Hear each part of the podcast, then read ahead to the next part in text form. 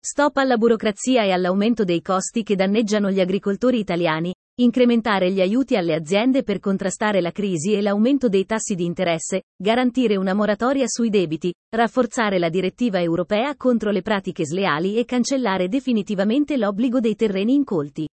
Sono solo alcune delle proposte del piano presentato dalla Coldiretti in occasione della manifestazione a Bruxelles, concomitante al Consiglio dei Ministri Agricoli sulla proposta di semplificazione della PAC, con migliaia di agricoltori dove era presente in anche Coldiretti Novara VCO con una delegazione rappresentata dal presidente Fabio Tofi, il vicepresidente Fabrizio Rizzotti e la responsabile donne impresa Francesca Cantone.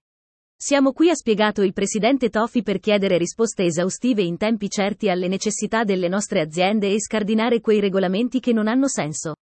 Per questo abbiamo messo in campo un lavoro costante di mobilitazione, ma anche di rapporto diretto con le istituzioni europee. Una grande organizzazione come la Coldiretti ha il dovere di trasformare la protesta in proposte concrete, nella consapevolezza che la maggior parte delle battaglie cruciali per il futuro delle nostre campagne si combattono proprio a Bruxelles.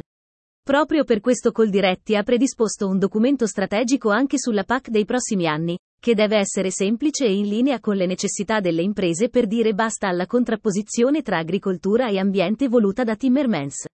Chiediamo che sull'import ci sia un netto stop all'ingresso di prodotti, prosegue il direttore Luciano Salvadori da fuori dei confini UE che non rispettano i nostri stessi standard garantendo il principio di reciprocità delle regole, poiché non possiamo più sopportare questa concorrenza sleale, che mette a rischio la salute dei cittadini e la sopravvivenza delle imprese agricole.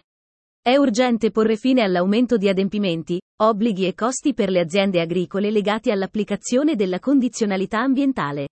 Norme troppo stringenti e spesso svincolate dalla realtà che ne hanno reso di fatto impossibile l'applicazione nelle campagne, già colpite dall'aumento costante dei costi di produzione e un corrispondente calo dei prezzi agricoli.